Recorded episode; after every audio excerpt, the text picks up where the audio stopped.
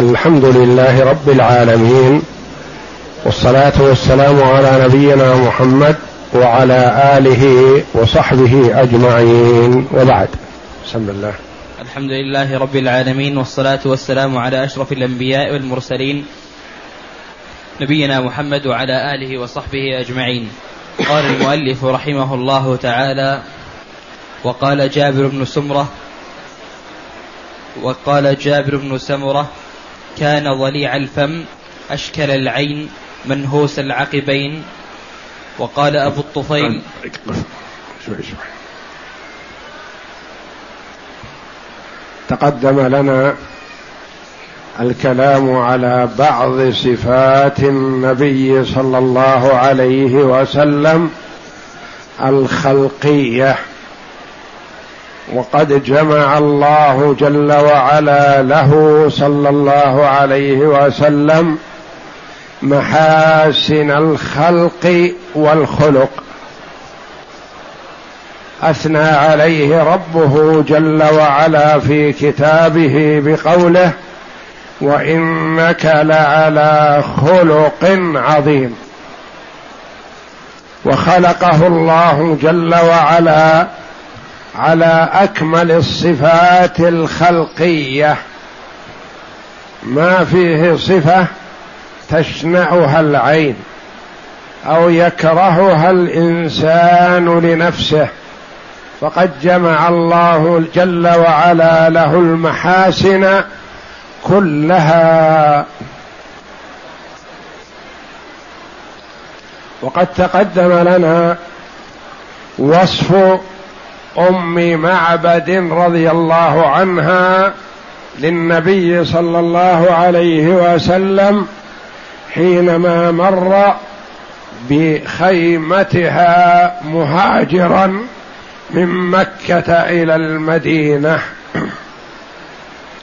وأظهر الله جل وعلا على يده صلى الله عليه وسلم من المعجزات التي جعلتها تؤمن برسول الله صلى الله عليه وسلم وتصفه لزوجها بأكمل صفة فرغب زوجها في اللحوق بالنبي صلى الله عليه وسلم.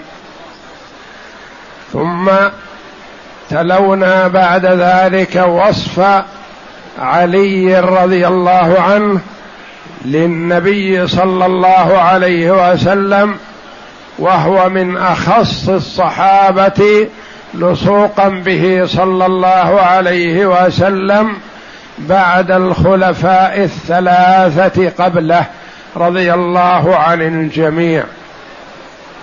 فقد نشأ علي رضي الله عنه في بيت النبوة. وآمن برسول الله صلى الله عليه وسلم وهو صغير.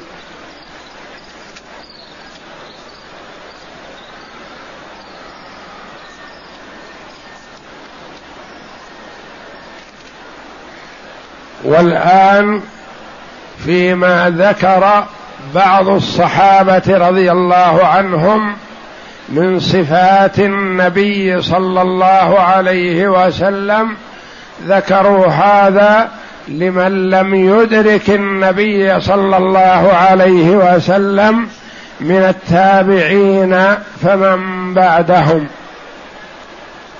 فالصحابة رضي الله عنهم أدركوا النبي صلى الله عليه وسلم ولازموه وما شبعت عيونهم ولا قلوبهم منه صلى الله عليه وسلم مع تيسر ذلك لهم ومداومتهم على ذلك. فقد يذكره المرء وهو مع أهله في بيته فيقوم من مكانه فزعا ليشاهد النبي صلى الله عليه وسلم وليجلس معه. مر النبي صلى الله عليه وسلم بأحد الصحابة وهو كئيب حزين. فقال له النبي صلى الله عليه وسلم ما لك؟ فقال لا شيء يا رسول الله. قال أعلمني. قال يا رسول الله. يذكرك الواحد منا وهو عند أهله فيفزع إليك فيراك. لكن غدا إن دخلنا الجنة نكون دونك منزلة فما نراك. هذا الذي أحزنني. مع دخول الجنة يريد مشاهدة النبي صلى الله عليه وسلم. هذا الذي أحزنني. وأصابني ما أصابني من الكآبة والحزن. غدا إن دخلنا الجنة نكون في أدناها وأنت في أعلى عليين فما نراك. فطمأنه النبي صلى الله عليه وسلم وطمأن غيره من الصحابة ومن الأمة بأن المرء مع من أحب.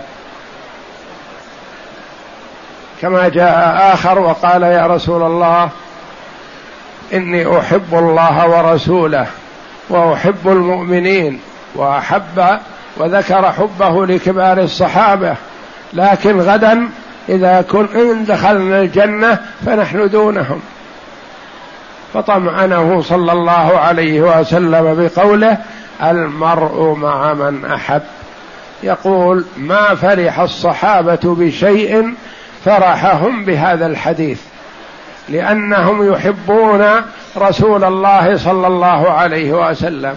فإذا كانت محبتهم لرسول الله صلى الله عليه وسلم تجعلهم معه يوم القيامة فذلك الفوز العظيم.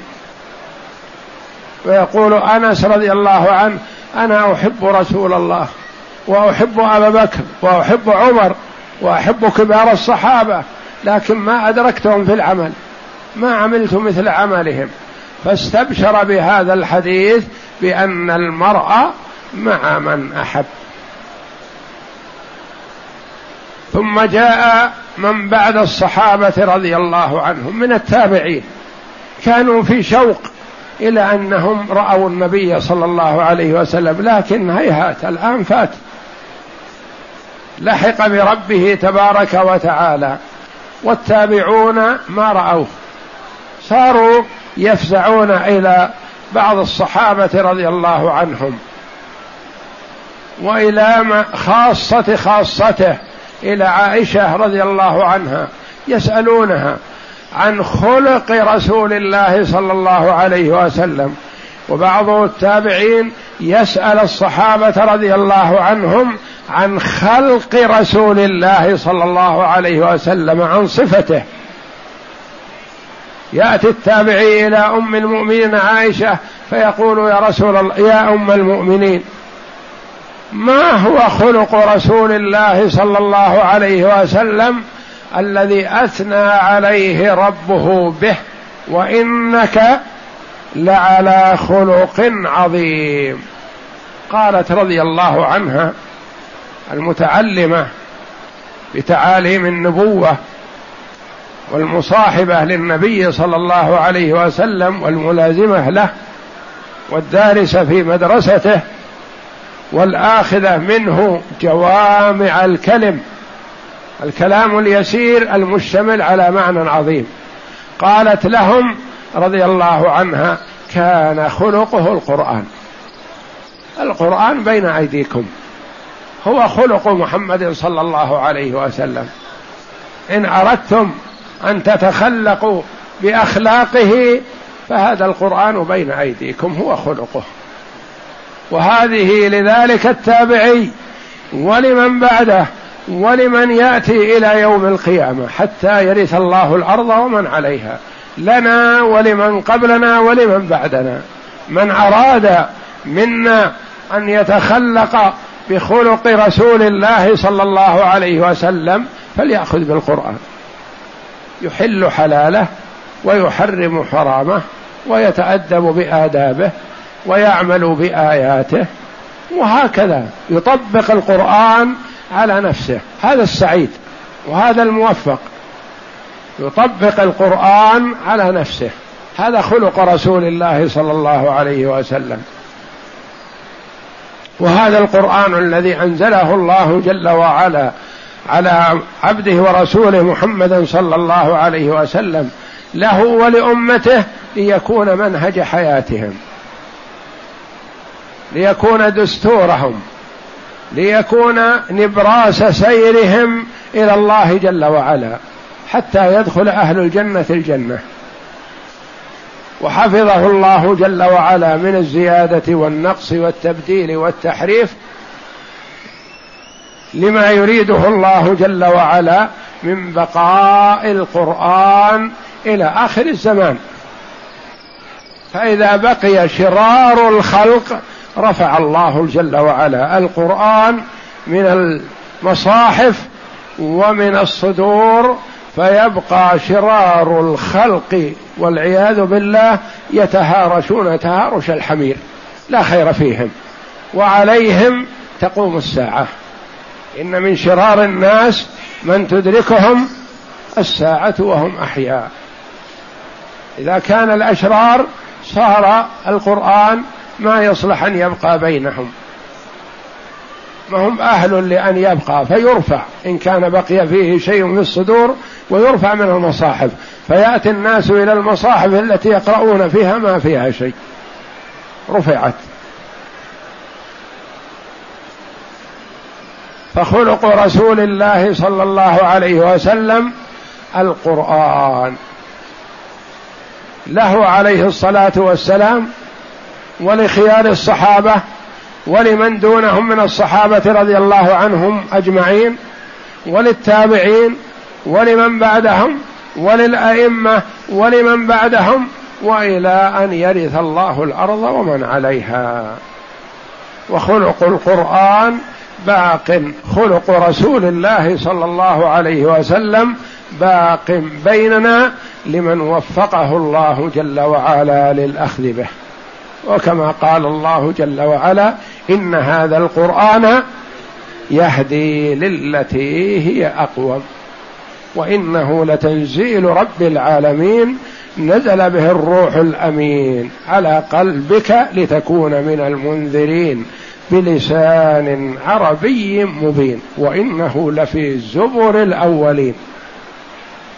وضح الله جل وعلا في كتابه العزيز كل ما يحتاجه الناس في أمور دينهم ودنياهم ولآخرتهم. إن هذا القرآن يهدي للتي هي أقوم. في أمور الدين وفي شؤون الدنيا شؤون السياسة في شؤون الحرب في شؤون بيوت المال في شؤون الأموال بأيدي الناس كيف يتصرفون فيها يرشدهم إلى ما هو أقوم في كل شيء. كيف يعامل الرجل أهله؟ كيف يعامل والديه؟ كيف يعامل أولاده؟ كيف يعامل جيرانه؟ كيف يعامل أعداءه من غير المسلمين؟ إن هذا القرآن يهدي للتي هي أقوم. وهذا جابر بن سمرة رضي الله عنه من الصحابة رضي الله عنهم أجمعين يصف النبي صلى الله عليه وسلم فيقول كان ضليع الفم أشكل العينين أشكل العين منهوس العقبين. ضليع الفم يعني عظيم الفم. أشكل العين طويل شق العين يعني شيء عينه طويل شقها يعني أنها طويلة العين.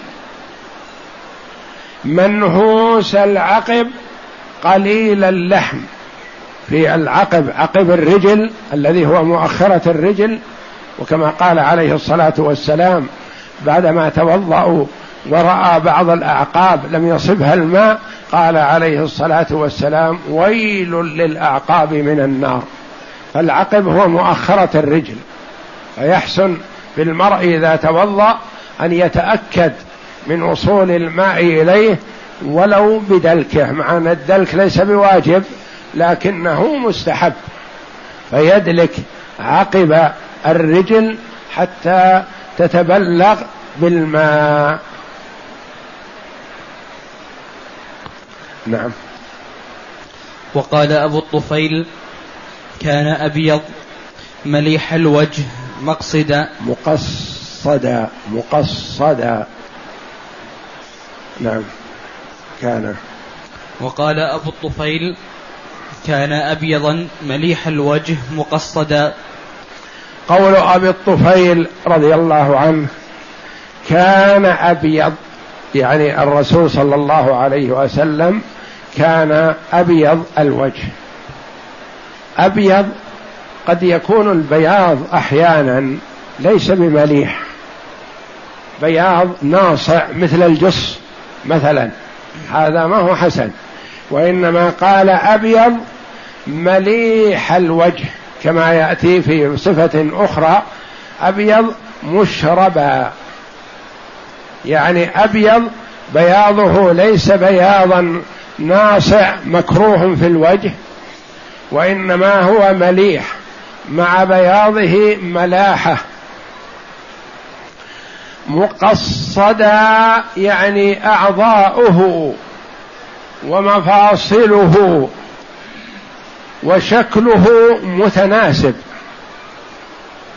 ما يكون مثلا ضخم من ناحية ضعيف من ناحية أو العينان صغيرتان والوجه كبير أو الوجه صغير والعينان كبيرتان أو الأنف مرتفع مثلا والوجه منخفض وإنما هو مقصدا يعني إنه كله متناسب عليه الصلاة والسلام.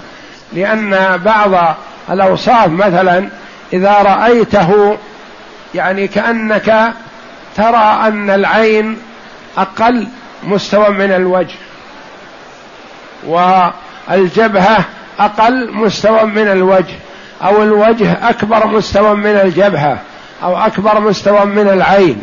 يقول الصحابي رضي الله عنه كان مقصدا يعني أنه متساوي متساوي متناسبة أعضاؤه عليه الصلاة والسلام. نعم. وقال أنس بن مالك كان بسط الكفين وقال كان أزهر اللون ليس بأبيض أمهق. ولا أدم آدم ولا آدم. ولا آدم قبض وليس في رأسه ولحيته عشر عشرون شعرة بيضاء. قول أنس بن مالك رضي الله عنه هذا الذي خدم النبي صلى الله عليه وسلم عشر سنين. أم أنس رضي الله عنها من المسارعين إلى الإسلام. وكانت تلقن أنس وهو صغير. الشهادتين شهادة لا إله إلا الله وأن محمدا رسول الله. وأبوه بعكس ذلك كان ممن شرق بالدعوة فيقول لأمه لا تخربي علي ابني. تلقنيها التوحيد لا تخربيه علي. فقالت لا أخربه إنما أعلمه.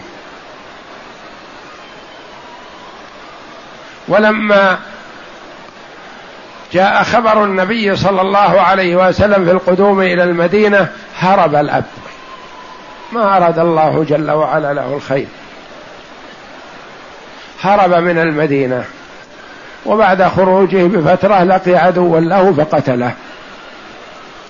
فبقيت أم أنس رضي الله عنها وعندها ابنها أنس. وقد بلغ عشر سنين رضي الله عنه. فجاءت به إلى النبي صلى الله عليه وسلم فقالت يا رسول الله ما من أحد من أهل المدينة إلا وهو يحب أن ينحلك يحب أن يكرمك بشيء. الرجال والنساء والكبار والصغار والأغنياء والفقراء كلهم يفتون النبي صلى الله عليه وسلم بأرواحهم ويحبونه أكثر من محبتهم لأنفسهم وآبائهم وأمهاتهم. ولهذا يقول قائلهم بأبي أنت وأمي يا رسول الله. يعني أفديك بأبي وأمي أغلى ما أملك أغلى ما عندي.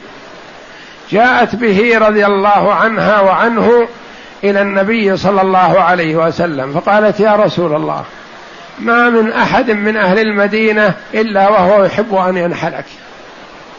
وإني يا رسول الله أنحلك ابني هذا أرجو أن تقبله ليخدمك.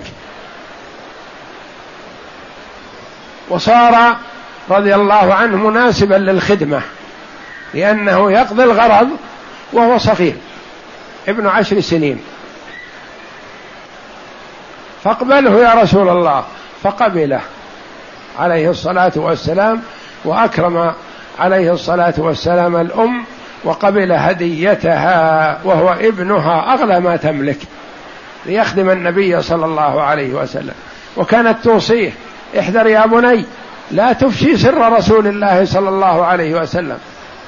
يرسلك إلى إحدى أمهات المؤمنين فتقول أرسلني بكذا وكذا. لا.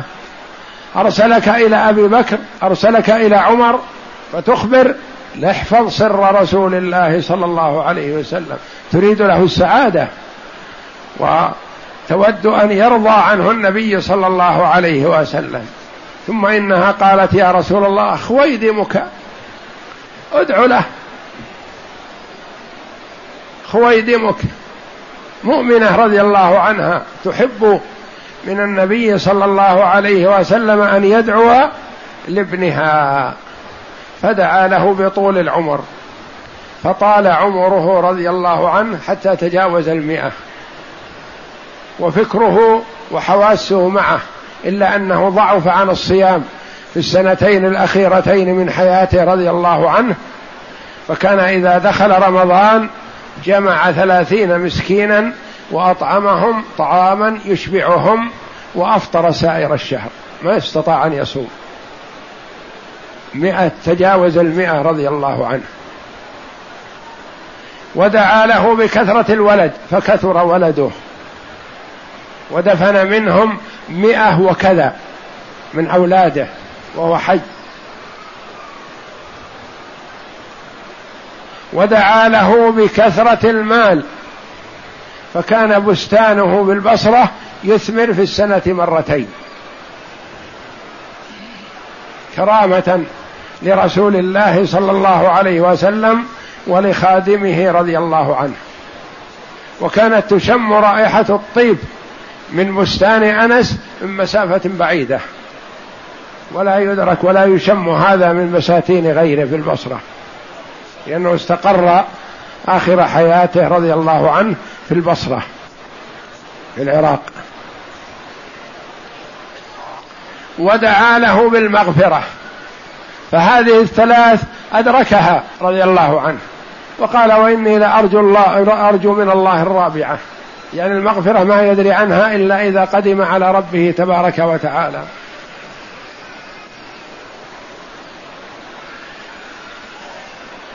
يصف النبي صلى الله عليه وسلم وهو لازمه رضي الله عنه من حين قدم المدينة حتى لحق الرسول صلى الله عليه وسلم بربه. توفاه الله في السنة الحادية عشرة من الهجرة. يعني عشر سنين وهو ملازم للنبي صلى الله عليه وسلم. بدأ حياته معه وهو ابن عشر وتوفي النبي صلى الله عليه وسلم وأنس عمره عشرون سنة رضي الله عنه.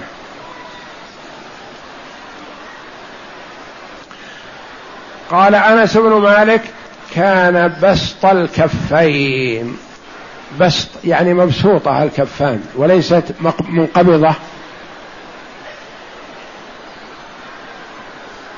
وقال كان أزهر اللون. الأزهر البياض المشوب بحمرة. يعني لونه جميل. ليس أبيض كما يقول أمهق أو أبهق مثل الجص مثلا وإنما أزهر اللون يعني بياض بحمرة. ليس بأبيض أمهق ولا آدم. الآدم الأسمر. ليس بأسمر ولا أبيض بياض بهق وإنما بياض جميل مشوب بحمرة.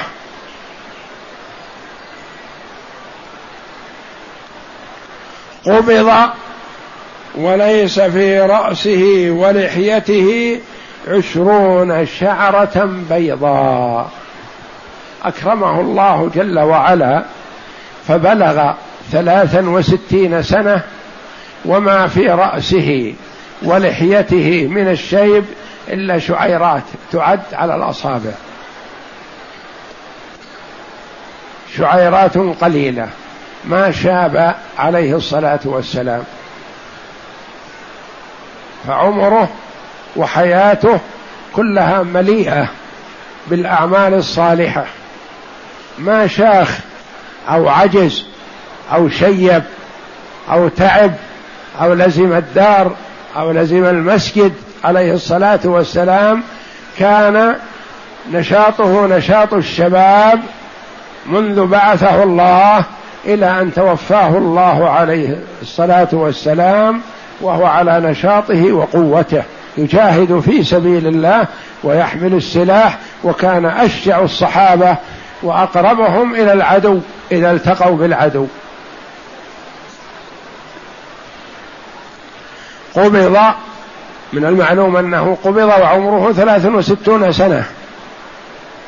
وليس في رأسه ولحيته عشرون شعرة بيضاء.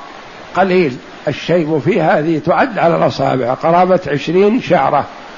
موزعة شيء تحت العنفقة وشيء قليل منه في الصدغين. نعم. وقال إنما كان شيء أي من الشيء في صدغيه وفي رواية وفي الرأس نبذ. نبذ. وكان وقال إنما كان وقال إنما كان شيء أي من الشيب في صدغيه. الصدغان هما المحيطان بالجبهة أسفل الرأس وأعلى الوجه صدغين. وفي رواية وفي الرأس نبذ. وفي رأسه يعني حبيبات قليلة من الشيب أو كما قيل في تحت العنفقة قليل من الشيب نعم. وقال أبو جحيفة رأيت بياضا تحت شفته السفلى العنفقة. العنفقة هي الشعيرات التي تكون تحت الشفة العليا سمى العنفقة.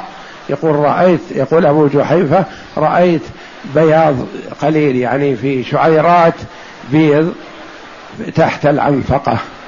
نعم. وقال عبد الله بن بسر وكان في عنفقته شعرات بيض. يعني تكرر من الصحابة ذكر هذه الشعيرات البيض في العنفقة. نعم.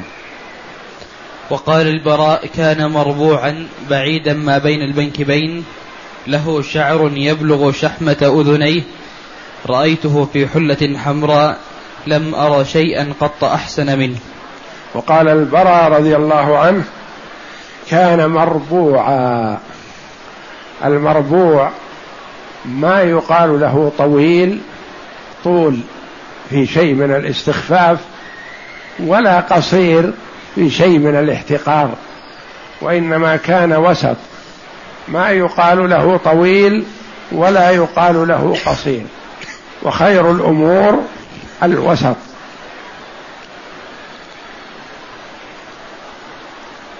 كان مربوعا بعيد ما بين المنكبين. المناكب هي ما كان فوق العضد وأعلى الظهر يعني كانت متباعدة ما كانت متقاربة وإنما كانت متباعدة يعني واسع ما بين المنكبين. يزيده قوة عليه الصلاة والسلام. له شعر يبلغ شحمة أذنه. شعر رأسه صلى الله عليه وسلم كان يتركه ويبلغ شحمة الأذن. وإذا طال مس المنكب. يعني ما بين شحمة الأذن والمنكب. وكان عليه الصلاة والسلام يحلقه للحج في حجة الوداع. وللعمرة إذا اعتمر عليه الصلاة والسلام وإلا فكان يتركه. وكان الإمام أحمد رحمه الله يقول إنه سنة لولا أن له مؤونة. يعني يكلفنا في غسله وملاحظته وتنظيفه لأنه إذا لم يوالى تراكمت الأوساخ داخله والغبار وربما والقمل فيحتاج إلى عناية فيقول الإمام أحمد إنه سنة لولا أن له مؤونة. يعني يكلفنا في المؤونة. وكان زاهدا رضي الله عنه الإمام أحمد في الزهد ومشتغل بالعلم. ما كان عنده سعة أو وقت لأن يلاحظ جسده ورأسه رضي الله عنه. فكان النبي صلى الله عليه وسلم يترك شعره إلى ما بين شحمة أذنه ومنكبه.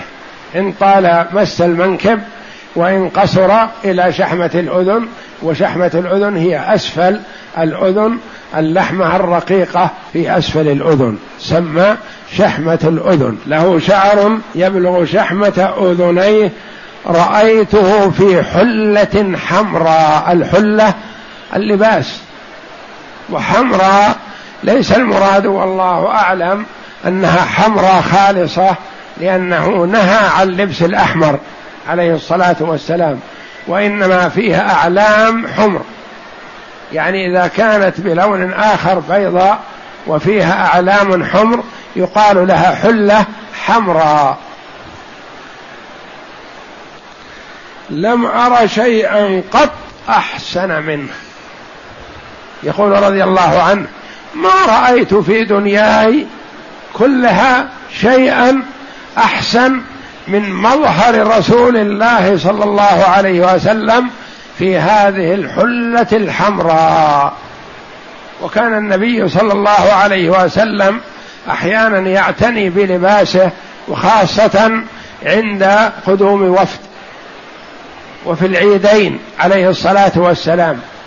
كان له لباس يلبسه للوفد حتى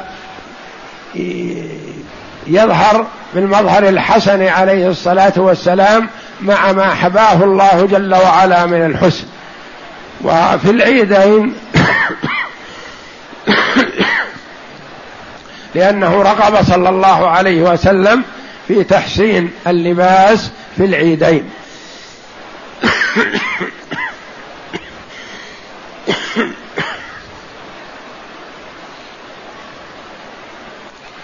يقول لم أرى شيئا قط أحسن منه أحسن من رسول الله صلى الله عليه وسلم. نعم.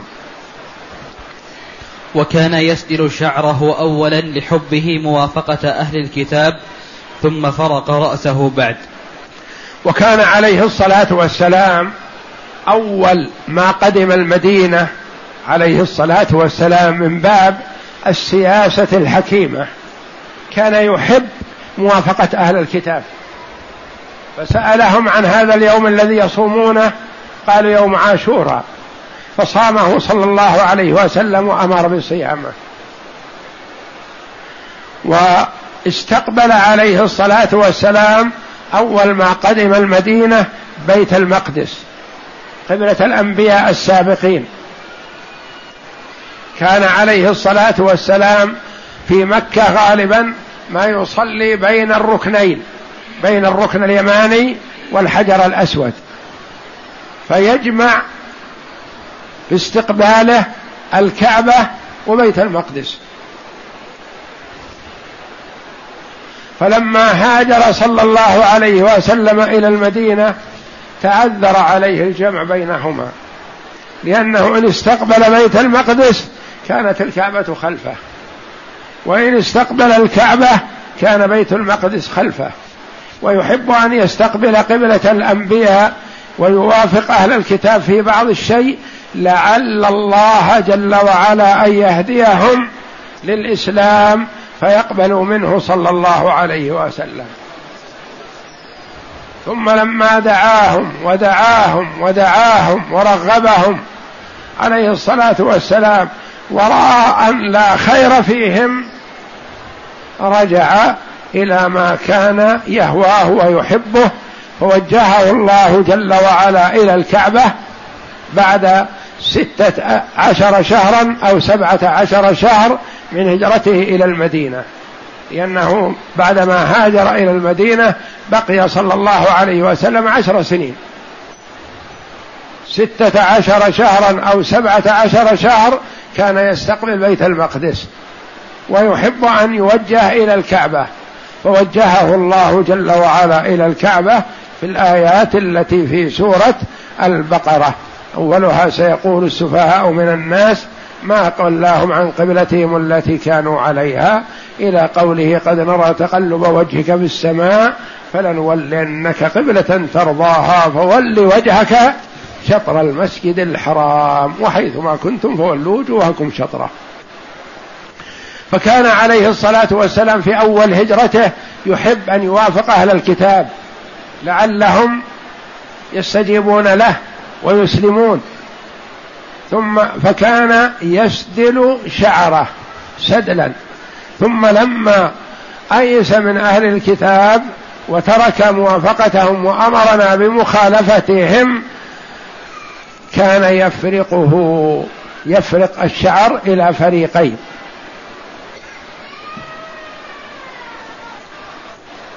نعم. قال البراء كان أحسن الناس وجها وأحسنهم خلقا. كان أحسن الناس وجها وأحسنهم خلقا. خلقا لأن حسن الوجه هذا هو الخلق. والخلق الصفات والطبائع والآداب. وقال البراء كان أحسن الناس وجها أحسن خبر كان كان الرسول صلى الله عليه وسلم هو اسم كان المرفوع. كان أحسن الناس وجها وأحسنهم خلقا عليه الصلاة والسلام. نعم. وسئل أكان وجه النبي صلى الله عليه وسلم مثل السيف؟ قال لا بل مثل القمر. سئل البراء سأل أحد التابعين أكان وجه رسول الله صلى الله عليه وسلم بياضا مثل السيف؟ قال لا بل مثل القمر. وبياض القمر يختلف عن بياض السيف. فبياض القمر أحسن وأكمل بل مثل القمر. نعم. وفي رواية كان وجهه مستديرا. كان وجهه صلى الله عليه وسلم مستديرا أي متناسب ليس بالمستطيل ولا بالقصير وإنما هو أقرب ما يكون إلى التناسب والاستدارة يعني متساوي.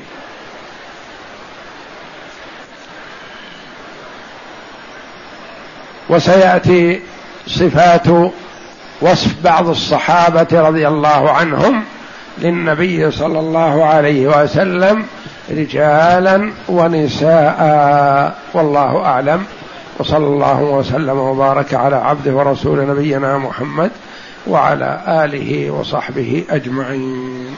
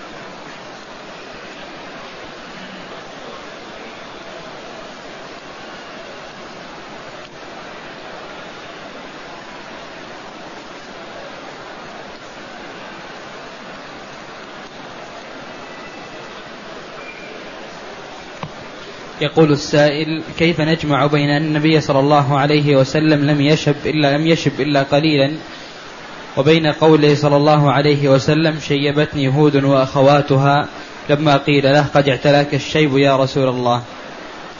ما فيهما تعارض علشان نجمع بينهما. ولا قلنا إنه لم يكن فيه شيب حتى نقول مثلا كيف نجمع. وفيه شيب لكن قليل. فيه إذا كان فيه قرابة عشرين شعرة فهي تعتبر شيب قليل. ما ليس بشيب لمن كان عمره ثلاث وستون سنة. قد يشيب المرء ويبدأ به الشيب من قبل الأربعين سنة. وهو عليه الصلاة والسلام بلغ ثلاث وستين سنة وما شاب وما في شيء يحتاج إلى أن يصبغ بينما صبغ بعض الصحابة رضي الله عنهم وهم في سنة.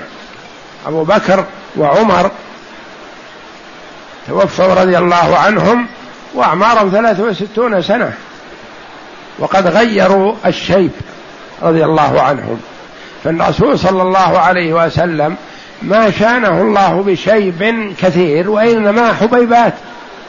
إذا كانت قرابة عشرين شعرة في رأسه ولحيته وصدغيه ما تعتبر شيء تعتبر قليلة ولا قيل ما فيه شيء إطلاقا حتى نقول كيف نجمع. لا هذا ما يخالف.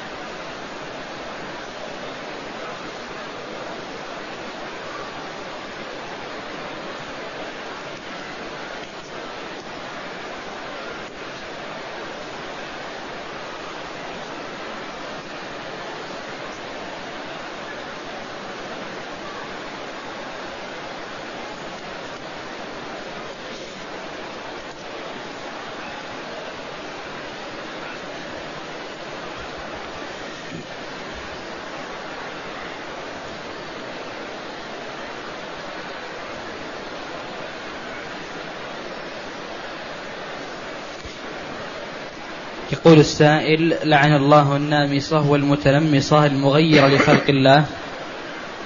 هل يعني أنهم يطردون من رحمة الله؟ هذا وعيد. شديد لمن تعاطى هذه المحرمات النامصة والمتنمصة والمتفلجات للحسن والواشمة والمستوشمة المغيرات لخلق الله.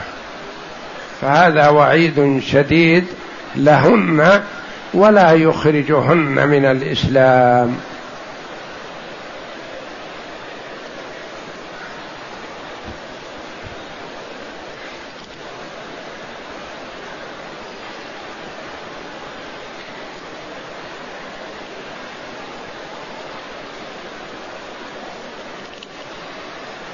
يقول السائل زوجتي حملت فسقط الجنين فذهبت إلى الطبيبة فأعطتها حبوب منع الحمل لمدة حيضتين فهل هذا جائز؟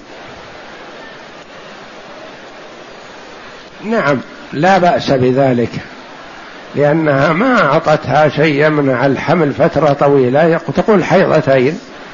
ولو اتخذت المرأة ما يمنع الحمل أشهر أو سنة أو كذا لغرض صحيح. لا تبرما بالأولاد وإنما لكون المرأة ضعيفة أو مريضة أو تكاثر عندها الأولاد الصغار وتريد أن تمتنع عن الحمل حتى يكبروا قليلا. وهكذا إذا كان لمبرر صحيح فلا بأس. وتوقف المرأة عن الحمل لمدة حيضتين حتى تقوى بعد هذا الإسقاط فلا بأس بذلك.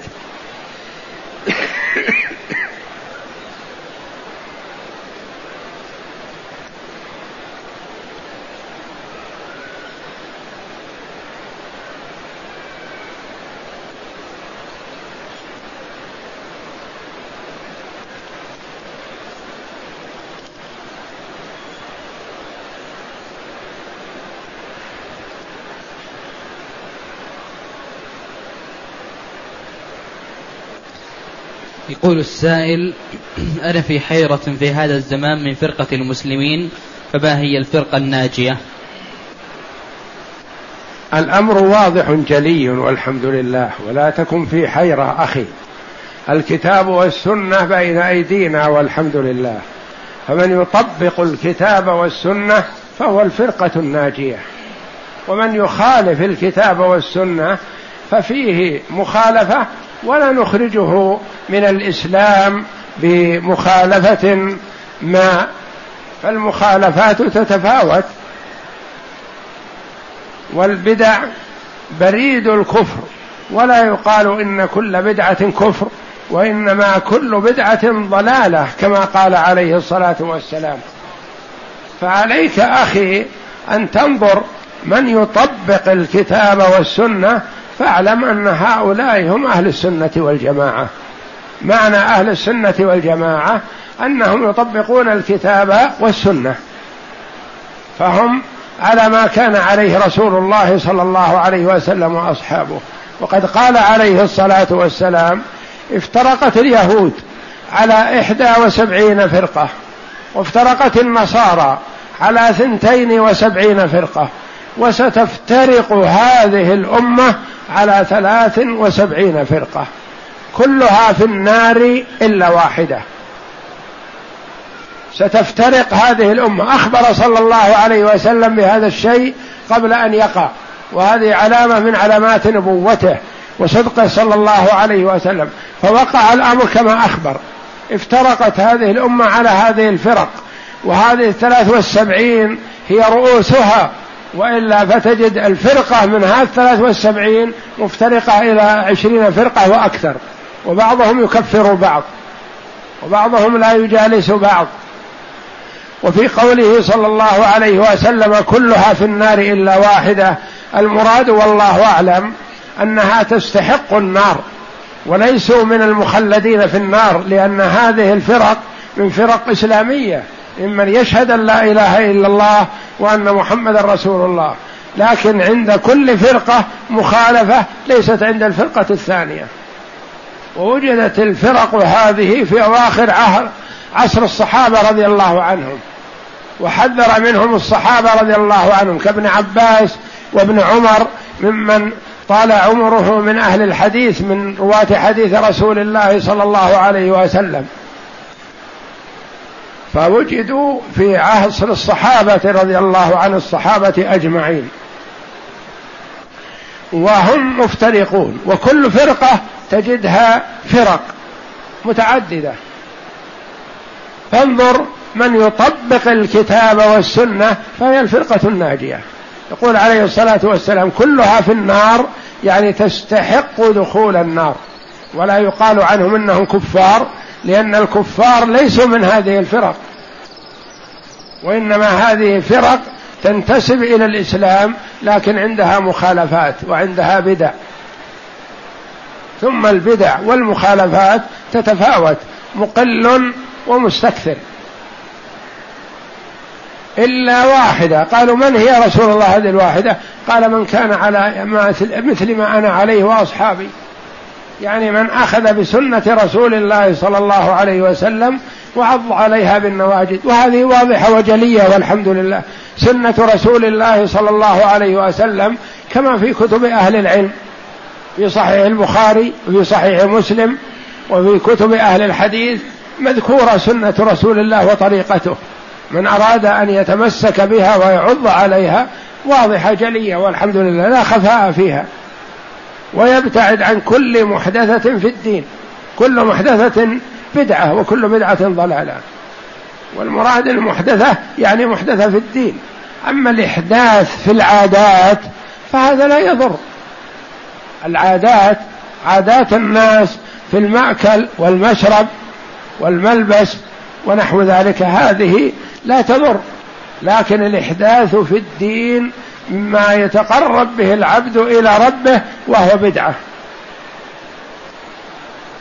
هذه التي تهلك المرء وهي كما قال بعض السلف بريد الكفر. البدع بريد الكفر يعني تجر المرء من بدعة إلى بدعة حتى يدخل في الكفر والعياذ بالله. فالأمر جلي وكتب السنة واضحة جلية والحمد لله معروفة والحمد لله وبأيدينا ثابتة فأرجع إليها